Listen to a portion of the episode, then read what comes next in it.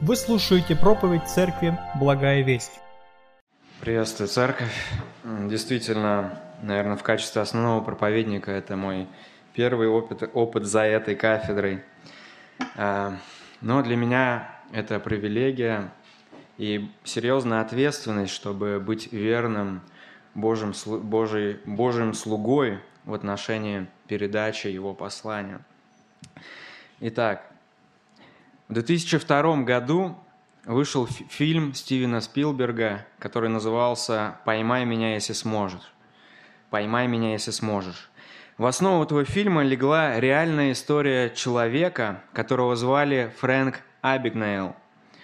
Фрэнк родился в 1948 году в штате Нью-Йорк. Когда ему было 16, его родители развелись, он остался жить с отцом и уже будучи подростком, не брезговал обманывать своего отца, чтобы заработать денег. При этом нередко подставлял его.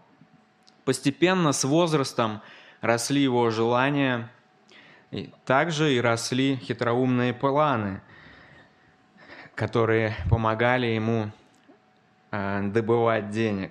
Так он подделывал чеки по своему банковскому счету, вписывая суммы выше, чем у него были в реальности, и обналичивал их. Обман раскрывался лишь спустя время, спустя недели. К тому времени мошенник уже успевал э, сменить город и даже имя. Дальше его планы становились еще изощреннее и авантюрными. Абигнейл подделал документы, раздобыл форму пилота и начал выдавать себя за летчика. Это давало ему привилегии путешествовать по всему миру, останавливаться в отелях – и проводить свои нелегальные банковские операции. Аферисту удалось совершить около 250 авиаперелетов в 26 странах, где он все это проворачивал. Причем за штурвалом он ни разу за это время не был. Он пользовался правилом, что алкогольное опьянение автоматически снимает пилота с управления воздушным судном.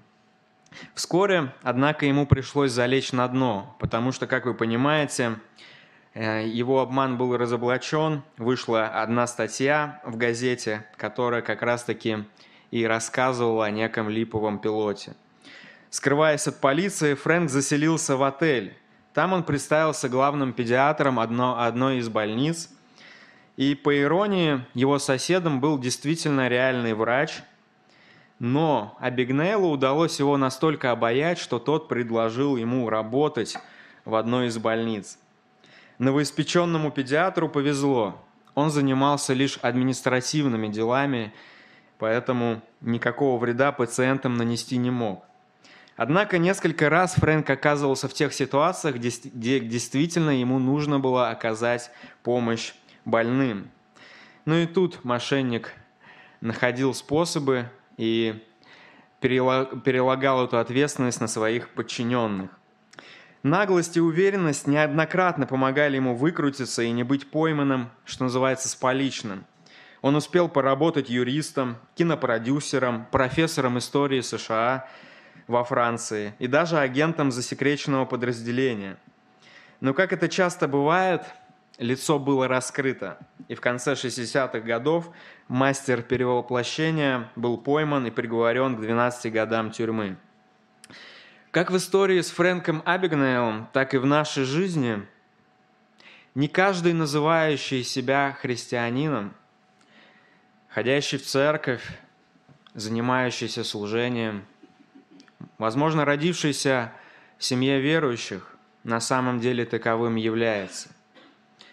Бог знает сердце каждого и знает, кто действительно Его. Однако Он дал нам возможность проверить себя в свете Его Слова. Действительно, Священное Писание помогает нам понять, действительно ли мы являемся Его детьми. Текст, над которым мы с вами будем размышлять, показывает признаки пребывания Святого Духа в жизни верующего – Именно на этот индикатор мы будем ориентироваться в вопросе понимания нашего положения перед Богом. Мы будем читать текст из послания к римлянам 8 главы с 14 по 17 стихи. Но прежде чем мы погрузимся в наш текст, я предлагаю э, немного поразмышлять над контекстом происходящих событий. Поскольку это восьмая глава, нам нужно понимать, что происходит до того, кому обращается апостол, что там происходило. Римская община, которая адресована это послание, не была основана самим Павлом. Однако проявление веры этих верующих стало известно в том числе и ему – апостол чувствовал себя обязанным поучаствовать в их жизни, передать им полное изложение такого искупительного плана Божия. При этом Павла волновали нужды его читателей, и нередко ему приходилось отвечать на различные возражения тех людей, которые превратно понимали благодать Божию.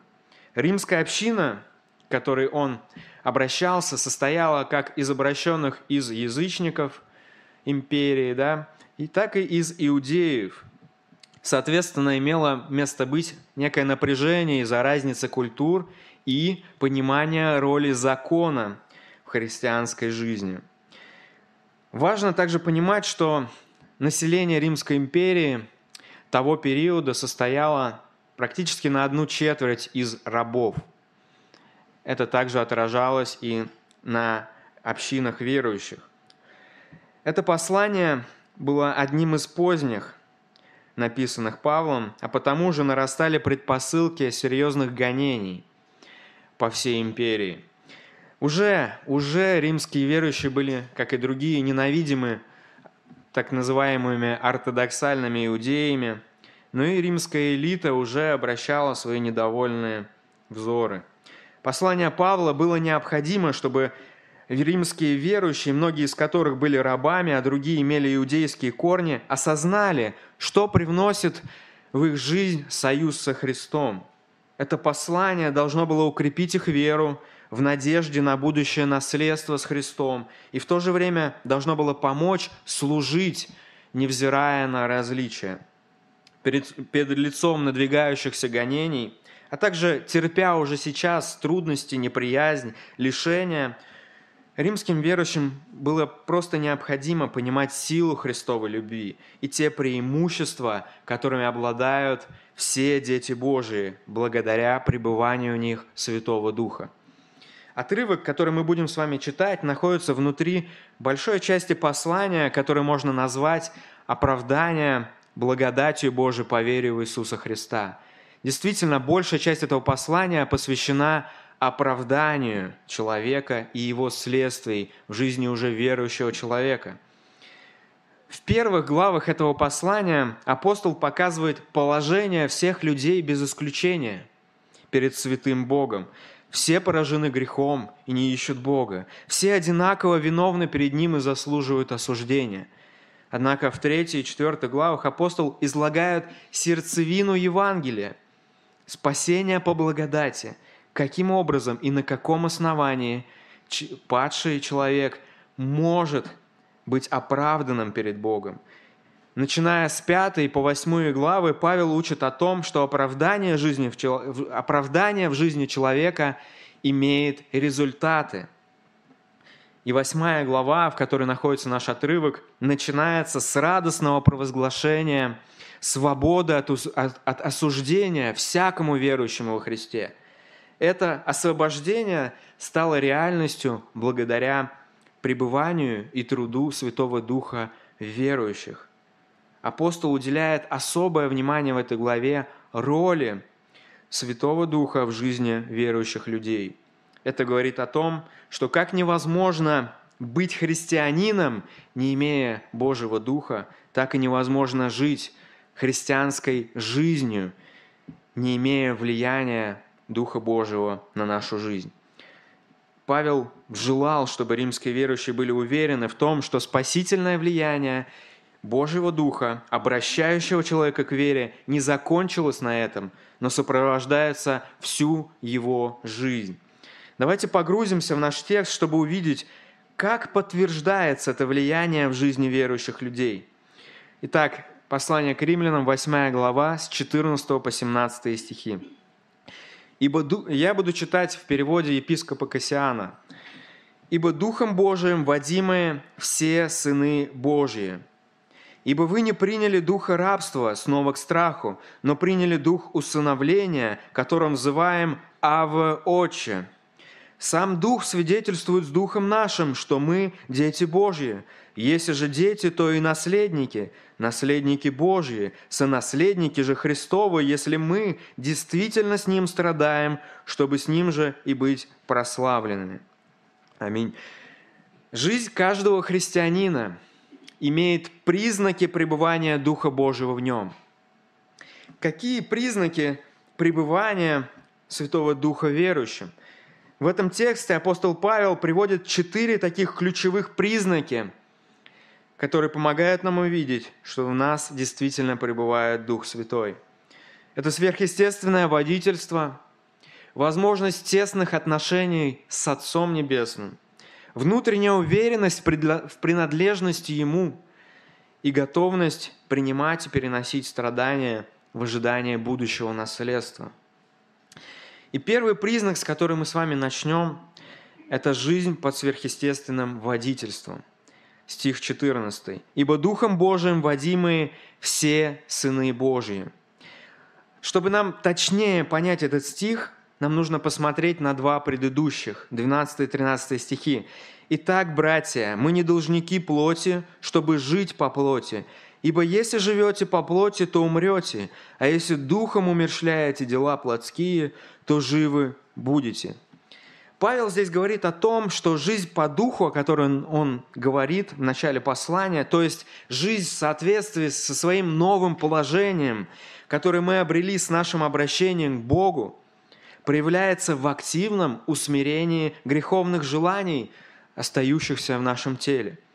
Павел это заявляет в контрасте с тем, что кто так не живет, у кого этого нет, тот не живет по духу, а значит, по-прежнему находится в грехе. После этого заявления Павел провозглашает в нашем 14 стихе, что все, кто находится под водительством Духа Божьего, являются сынами Бога, Его детьми. Обратите внимание, с чего начинается этот стих. Он начинается с союза «ибо». Павел здесь таким образом связывает нас с тем, что он говорил в 12-13 стихах. Он обосновывает то, что он сказал в предыдущих стихах. Обращаясь к римским верующим, он говорит, «Мы не должники плоти, потому что всякий, водимый Духом, есть Божий Сын». Другими словами, он говорит, наша жизнь не должна больше характеризоваться теми делами, которые были до нашего обращения. Наша жизнь не должна более характеризоваться тем рабским потаканием желаний, которые только могли возникать. Мы не должны жить так, как жили ранее, потому что всякий, водимый Духом, есть Божие дитя. Как это связано? Дорогая сестра, дорогой брат, это и есть обоснование. Если я Божье дитя, то я новое творение. Я имею новую природу, нахожусь в союзе со Христом, имею водительство Духа Божьего во мне, а потому это будет неизбежно проявляться в активном противостоянии греху в моей жизни. Жизнь христианина это жизнь под властью нового хозяина. Это жизнь под водительством Святого Духа. В свободе от власти греха, некогда имевшего такую власть, от которой я не мог освободиться. Жизнь христианина в способности и внутреннем желании жить для Бога в противостоянии возникающим греховным желаниям. Если этого не происходит в нашей жизни, нет противостояния греху. Если мы пассивно и несерьезно относимся к тому, что соблазняет нас на грех, стоит задуматься о нашем положении. Но здесь Павел обращается к верующим, говоря об усмирении греховных желаний как проявлении новой жизни, как Божьих детей – и причина, по которой это становится возможным, кроется в этом слове «водительство». Что же означает это водительство? Это водительство Духа означает быть контролируемым, определяемым кем-то, управляемым. Буквально это слово означает направлять движение а, объекта с одной стороны в другую, с одного положения в другое. И в нашем тексте, в 14 стихе, этот глагол используется в настоящем времени, что подразумевает постоянное действие. В то же время он находится в пассивной форме, что подчеркивает тот факт, что это водительство является результатом власти, силы или источника, не зависящего от нас самих, но от самого Святого Духа. Таким образом, апостол говорит, что жизнь христианина направляется, контролируется благотворным влиянием Святого Духа, живущего верующим с момента обращения. Это влияние, этот контроль постоянен и целенаправлен. Именно это влияние ведет нас к послушанию и способности усмирять наши греховные желания. Все, кто имеет Духа, проявляют этот факт своей покорностью Ему – и наоборот, кто не имеет духа, не водим им. Апостол очень четко формулирует это утверждение. Он не просто говорит, потому что вы сыны Божии, но он говорит, все водимые Духом Божиим, только эти сыны Божии, только те, кого ведет и управляет это благотворное влияние Святого Духа, являются действительно сынами Божьими. Соотнося эту истину с предыдущим текстом, один библейский толкователь подмечает, ежедневное, ежечасное умершление замыслов и предприятий греховной плоти посредством Духа – это вопрос водительства, направления, побуждения, контроля со стороны Духа. Хотя активное участие христианина действительно имеет место, в основе своей это работа Духа. Таким образом, мы видим, что христиане могут умертвить дела тела не просто следуя Духу, но Дух ведет их. Пассивный глагол, да, водимые, показывает, что сила для умершления греха исходит не от них самих, а от Духа Божьего. Они больше ничего не должны плоти, потому что они не от плоти, а от Духа. А те, кто имеет Дух, являются сынами Божьими. И будьте внимательны, Павел здесь не говорит, все ходящие в церковь суть сыны Божии, все читающие Библии сыны Божии, все принимающие причастие есть сыны Божии. Нет, из этого текста узнать о нашей принадлежности к детям Божьим можно из того, водимым мы Его Духом или нет. И говоря о таком роде водительства, важно сделать несколько оговорок. Дух никогда не противоречит Слову Божьему. Вы можете молиться о чем-то и чувствовать побуждение совершить действие, которое на самом деле противоречит Писанию, но это не руководство Духа. Вы можете следовать своим желаниям, обуревать какими-то сильными чувствами, путая их с руководством Духа. Вы можете быть воодушевлены чем-то и уверены, что точно что-то слышали от Бога, получили озарение, но это может быть не руководство Духа, я предлагаю посмотреть на несколько основных принципов распознавания водительства Божьего в нашей жизни. Первое. Он всегда ведет нас к прославлению Иисуса Христа. Не себя, не идеи, не своего служения, ни какого-либо еще образа, идеологии или что-либо. Как написано Иоанна 16:14, «Он прославит меня, ибо возьмет от моего и откроет вам». Второе. Он всегда ведет вас к истине. Только Слово Божие является истиной. Вот почему его называют Духом истины, то есть Духом, который во всех отношениях характеризуется истиной. Если у нас есть стремление к чему-то другому, и мы это называем работой Духа, это вряд ли таково. Третье. Он всегда ведет нас по пути понимания и применения Писания в своей жизни. Четвертое. Он всегда ведет вас все больше и большей зависимости от Отца через понимание достаточности Иисуса Христа в нашей жизни. Итак, мы с вами посмотрели на один из признаков пребывания Святого Духа в жизни верующего в нашей жизни. Это водительство. Второй признак пребывания Духа Божьего в нас – это возможность тесных отношений с Богом. Стих 15. «Ибо вы не приняли духа рабства снова к страху, но приняли дух усыновления, которым взываем Ава Отче». Обратите внимание, что этот стих также начинается со знакомого нам союза «ибо». Это говорит нам о связи с предыдущими словами.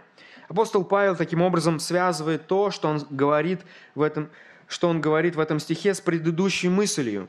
Сказав о том, кто является Божьими детьми, теперь он говорит о том, чем же еще это подтверждается. И в этом 15 стихе Павел говорит о новой реальности, ставшей доступной для каждого верующего, для каждого подлинного христианина. Это реальность, возможность иметь действительно тесные отношения с Небесным Отцом и быть уверенным в том, что я буду услышанным. Это уверенность в том, что мои молитвы будут приняты и не отвергнуты. Это знание Его, которое будет помогать и влиять на мою практическую жизнь, менять мои устремления, привычки, отношения к греху, вселять чувство особой близости с тем, кто правит Вселенной и совершает свой удивительный план спасения. Вы приняли не дух рабства, а дух усыновления. Апостол привлекает внимание к этой реальности через отрицание другой, чтобы подчеркнуть особую значимость, что совершил Дух Святой в нашей жизни. И слово «усыновление», которое Павел здесь использует, образовано из нескольких частей – сыны и помещать. Сын означает полностью взрослый, зрелый, обладающий всеми привилегиями в семье. И применительно к слушателям и всем верующим апостол Павел убеждает в том, что все привилегии, которые принадлежат Иисусу Христу, становятся доступными тем, кто находится в союзе с Ним, благодаря служению Святого Духа. Это новая реальность в жизни верующего, названная апостолом Павлом как принятие духа усыновления, имеет следствие во второй части этого стиха. Да, «Приняли дух усыновления, которым взываем Ава Отче».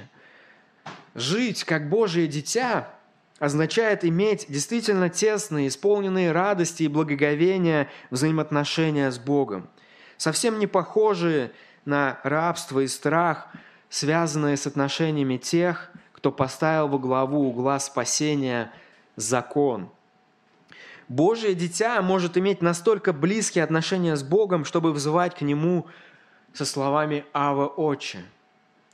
Что же это означает? Наверное, вы уже вспомнили евангельский эпизод, где вы слышали, читали эти слова, когда Иисус, обращаясь к Богу, использовал это слово «Ава».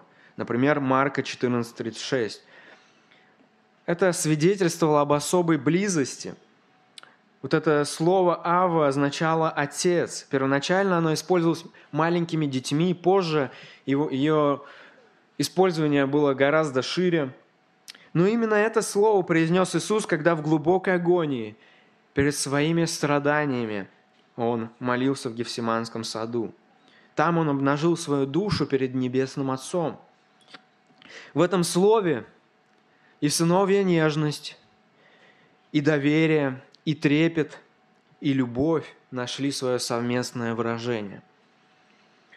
Уверовав в Иисуса Христа, теперь в своем обращении к Богу, каждый верующий, находящийся в союзе со Христом, имеет ту же привилегию, как он сам, иметь тесные отношения и обращаться с таким отношением к Богу. И снова, Именно Дух Святой, живущий в нас, вселяет это чувство сокровенной близости нас. Интересно, что слово «усыновление» Павел заимствует из греко-римского мира, где оно обозначало юридический акт, с помощью которого можно было установить чужого ребенка и даровать ему права и привилегии как родному. в римской культуре первого века вот этот приемный сын, он был тем, кого отец выбирал с тем, чтобы передать ему свое наследство, свое имя и все привилегии вместе с ним. Он ни на йоту не уступал положению родного, кровного ребенка в этой семье. Жизнь и положение усыновленного дитя менялись кардинальным образом – все, что связывало его с прошлой жизнью, возможно, с долгами, какими-то обязательствами, автоматически считались списанными. Ничто из его прошлой жизни уже нельзя было ему вин... вменить вину. Это очень хорошо иллюстрирует положение верующего во Христе – усыновленного Духом Божиим, чем вектор, чей вектор жизни изменился кардинальным образом. Более не нужно жить прошлыми привычками, прошлым, прошлым образом жизни, но напротив, взирая на Иисуса, все больше наслаждаться общением с Ним и Его церковью. Друзья, дверь Богу открыта во Христе, чтобы нам действительно иметь такого рода близкие отношения с Богом. И мы с вами проговорили еще один признак пребывания Духа Божьего в нас. Это возможность иметь тесное отношение с Богом. Третий признак – это внутренняя уверенность в принадлежности Богу. Стих 16. «Сам Дух свидетельствует с Духом нашим, что мы дети Божьи». Как и в 15 стихе, Павел продолжает раскрывать мысль о том, кто является Божьим детем и чем это подтверждается. Служение Святого Духа в каждом верующем – это важнейшее свидетельство в том, что мы действительно христиане и являемся Его детьми. Мы уже увидели, что это служение проявляется в Его водительстве в нашей жизни, а также в возможности иметь тесные отношения с Богом – в этом же стихе мысль апостола такова. Святой Дух, пребывающий верующим, дает внутреннюю уверенность в усыновлении, то есть в своей близкой принадлежности Богу. Поймите, являемся ли мы детьми Божьими или нет, это вопрос и нашего спасения. Поэтому я прошу вас задуматься над тем, вместе, что говорит Господь устами апостола Павла в этом послании, в этом тексте о признаках пребывания и служения Святого Духа верующим? Если вы не видите такого служения в вашей жизни, то это хороший повод задуматься о своем положении перед Богом и откликнуться на Его призыв сегодня – откликнуться на призыв к вере в Иисуса Христа и Его Сына – покаянии грехов. Апостол Павел шаг за шагом в этих стихах объясняет, как это верующие могут уверенно восклицать, что Бог их Отец. Дух подтверждает, что мы дети Божии, свидетельствуя об этом нашим духом. Но как это понять? Как это происходит? Нам нужно понимать, что дух усыновления, который мы приняли – это тот же Дух Божий, который однажды произвел внутри нас необъяснимое действие, сделав нас способными откликнуться на Божий призыв к вере в Его Сына. Это тот же Дух, который примирил нас с Богом. Это тот же Дух, который сделал нас невиновными перед Богом, засчитав нам заслуги Христа, совершившего искупление наших грехов. Это Он соединил нас со Христом в близкий союз, так, что труд Христа и наследство Христа доступны нам. Этот же Дух и, и, сделал нас детьми Божьими из врагов. Павел желал, чтобы верующие понимали, понимали реальность новой жизни во Христе, сердцевина которой – постоянное и неизменное служение Святого Духа верующим, который направляет нашу жизнь, дает силу и желание борьбы с грехом в нашей жизни – служению братьям и сестрам по вере, пробуждает любовь Божьей истине, меняет наше мышление, преломляя Божье Слово, смиряет и вытачивает наш характер, используя разные обстоятельства в нашей жизни, чтобы уподобить образу Иисуса Христа. побуждает нас благовестию Евангелия тем, кто не имеет еще мира с Богом, делает нас способными принимать и переносить страдания ради имени Христа и ведет к обещанному прославлению и окончательному спасению и предстоянию перед славой всей Троицы. Церковь Божия. Способ, с помощью которого истинно верующие могут узнать, что они действительно спасены, что они являются Божьими детьми. Это внутреннее убеждение, которое происходит благодаря подтверждению Святого Духа в душе верующего. И эта уверенность, это внутреннее свидетельство неотделимо от истины.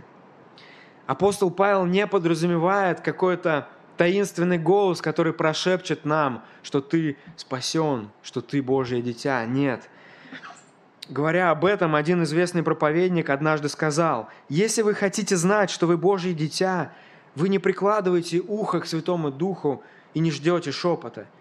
Приложите ухо к Евангелию, а глаз к кресту Христа.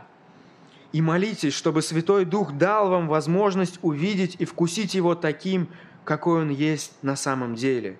Как написано в Римлянам 5.8, Бог доказал свою любовь к нам тем, что когда мы были еще грешниками, Христос умер за нас. Свидетельство Духа таково. Когда мы смотрим на крест, мы, мы восклицаем, «Иисус, Ты мой Господь, и Бог, Ты мой Отец».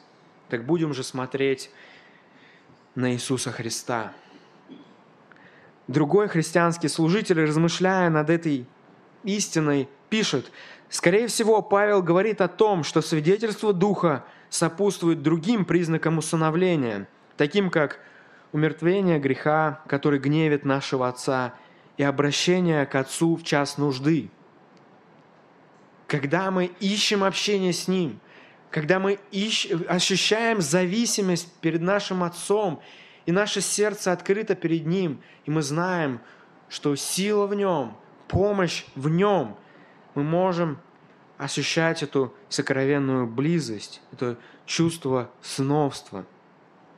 Когда верующие любят Бога, испытывают ненависть к греху, отвергают влияние мира, страстно желают возвращения Христа, установления Его Царства на земле, любят других христиан, получают ответ на свои молитвы, различают истину и заблуждение, хотят быть подобными Христу – и делают на этом пути какие-то успехи, то труд Святого Духа очевиден.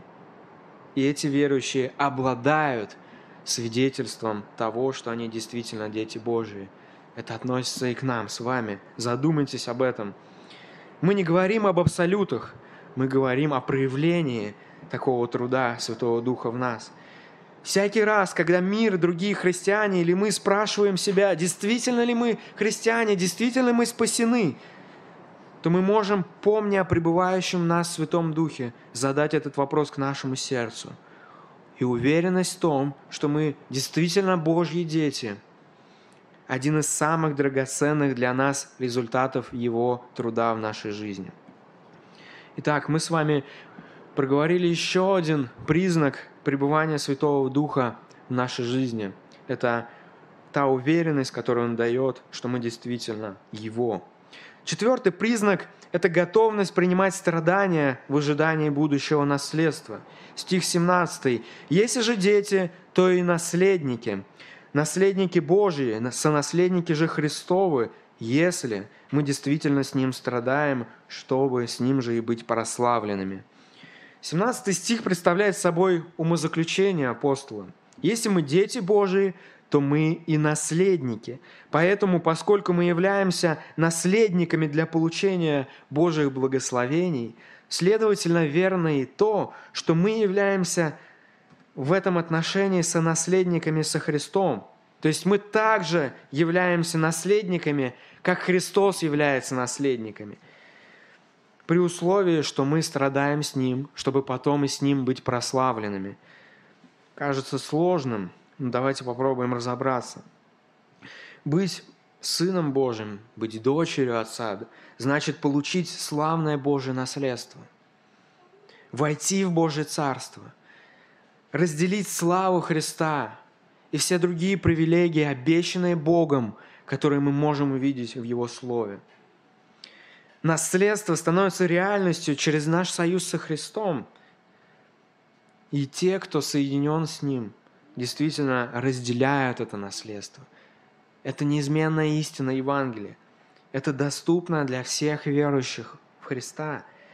При этом мы видим в этом тексте некое условие, да, если условия страданий с Христом на самом деле отражают суть ученичества. Когда мы откликнулись на Божий призыв последовать за Ним – как написано, как написано во 2 Тимофею 3.12, действительно, все желающие жить благочестиво во Христе Иисусе будут гонимы. Наше следование за Иисусом подразумевает плату цены за свою принадлежность Ему. И вот здесь, в этом тексте, глагол «страдаем» стоит в такой форме, что, что речь идет о реальных потенциальных страданиях, которые могут быть в жизни верующих людей, которые могут связаны быть с исповеданием Христа как своего Господа. При этом Павел указывает на конечную цель этих страданий – прославление и окончательный вход в будущее наследство. Друзья, Божьи дети – не, не имеют иммунитета к испытаниям, страданиям нашей жизни. Разделением со Христом наследства, как и других благ, связанных с нашим новым положением, это действительно преимущество нас, как Божьих детей, в ком пребывает Его Дух. Но в то же время мы не только обладаем благами спасения, но и ценой следования за тем, кто сам испытал страдания и трудности, находясь здесь на земле – сам Христос, обращаясь к своим ученикам, сказал, «Меня гнали, и вас будут гнать. Меня принимали, и вас будут принимать». Это тоже выражение нашего союза с Ним. Мы с Ним разделяем как наследство, так и трудности, страдания, взирая на будущую славу в надежде – мы будем действительно испытывать страдания и различные трудности, связанные с тем, кто мы во Христе. Мы можем испытывать неприязнь, связанную с непринятием Евангелия от тех людей, которым мы говорим. Мы можем испытывать враждебность. Мы можем, возможно, испытать что-то большее и понести еще большую скорбь за верность Христу, поехав на миссию или же испытав откровенное давление на нашу жизнь. Но также мы платим цену за наше посвящение Христу в служении, нашим временем, нашими желаниями, порой здоровьем, планами в пользу служения Его детям, в пользу все большего познания Бога, если мы действительно посвящены – Страдание – это путь к будущему прославлению, к будущему наследству всех верующих. И нам важно знать, что это условие, с одной стороны, уже выполнено Христом, когда Он жил на земле, как наш заместитель. И если мы в союзе с Ним, нам вменяется это, меняются эти результаты Его труда ради нас. Но в то же время мы также призваны, здесь, живя на земле, следуя за ним, разделять цену этого следования и переносить страдания во имя Его. Но важная мысль, то, что должно ободрить нас, что Господь не оставляет нас, когда мы страдаем. Дух Божий, живущий в нас, помогает нам переносить различного рода трудности – он дает нам всяческое подкрепление. Более того, как мы знаем, Бог не допускает страданий сверх наших сил. Но главное, что бы с нами ни случилось, Бог гарантирует нам вечную безопасность. Это давало уверенность тем мученикам за имя Христова, за всю историю церкви, которые добровольно принимали страдания, трудности в своей жизни и даже с радостью их переносили. Они ожидали с надеждой будущего соединения со Христом. Они знали, что никто не лишит их вечной безопасности, которая уже дана им Богом и гарантирована Духом Божиим, который живет и трудится изо дня в день в жизни каждого христианина.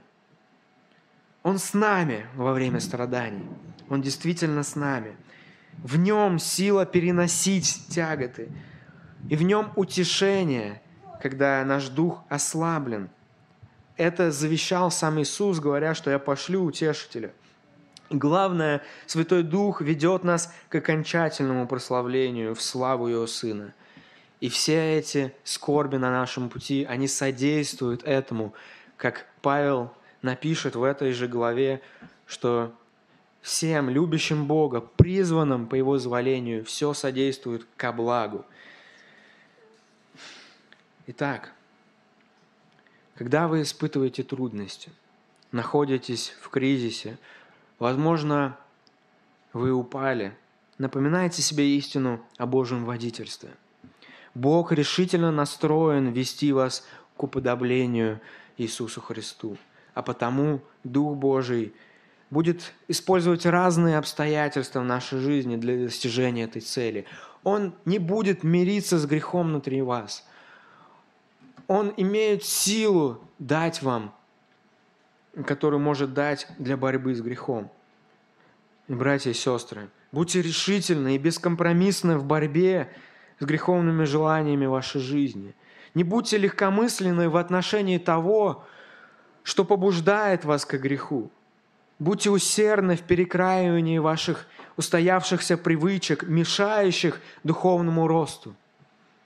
Усмиряйте гнев, раздражительность, свой язык, свои хотелки, зная, что мы не должники плоти, как говорил Павел, и в то же время в этой настоящей борьбе за святость нам больше не нужно полагаться лишь на свои силы.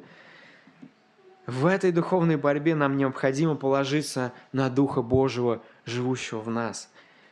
В-третьих, понимая, что Дух Божий обеспечил нам доступ к Богу, усыновил нас, сделал своими детьми – Используйте эту возможность. Боритесь за ваше время общения с Богом, за это личное время наедине с Ним. Планируйте это время. Заботьтесь о том, что оно было. Размышляйте над истиной Писания. Писание и молитва – это то, к чему нам необходимо стремиться, а не оставлять на потом.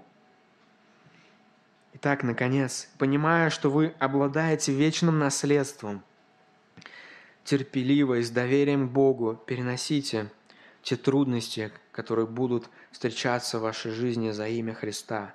И посвятите себя все более ревностному служению ради Его имени, зная, что Дух Божий, живущий в вас, это сила и источник для преодоления любых тягот в вашей жизни. Положитесь на Него.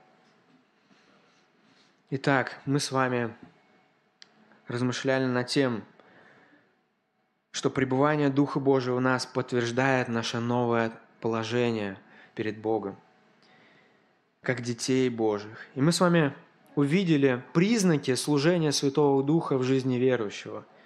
Водительство Святого Духа, возможность отно- тесных отношений с Богом, уверенность в том, что мы действительно Его дети, это внутренняя уверенность – и способность принимать и приносить тяготы в нашей жизни за Его имя в ожидании будущего наследства.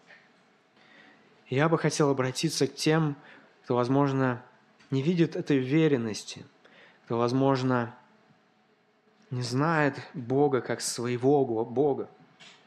Друг, если ты не видишь Его труда в твоей жизни, если ты понимаешь, что не ищешь общения с Ним – не растешь в познании Его, не осознаешь нужды в благодати, не размышляешь о любви Христа к тебе, проявленной на кресте, не испытываешь тех сновьих чувств, любви к Божьему Слову, если в твоей жизни нет противостояния греху, то задумайся о своем положении перед Ним.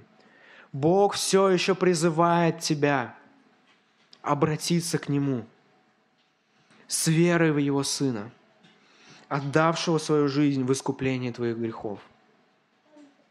Давайте помолимся.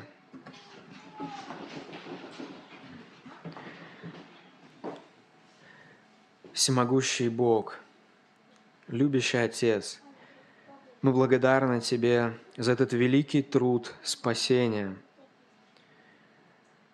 Нам нечего добавить. Мы не можем сказать ничего в свою пользу. Наша жизнь не, не могла привлекать Тебя, чтобы призывать нас к спасению. Но то, что мы видим – в Твоем Слове, то, что мы видим в действиях Христа, это проявление Твоей любви к нам. Мы благодарны, что Ты действительно послал Иисуса Христа на эту землю. То, что Он прожил совершенную жизнь, исполненную послушания Тебе во всем, чего не сделали мы. И в то же время принял чашу осуждения, которую заслуживал каждый из нас из-за своих грехов –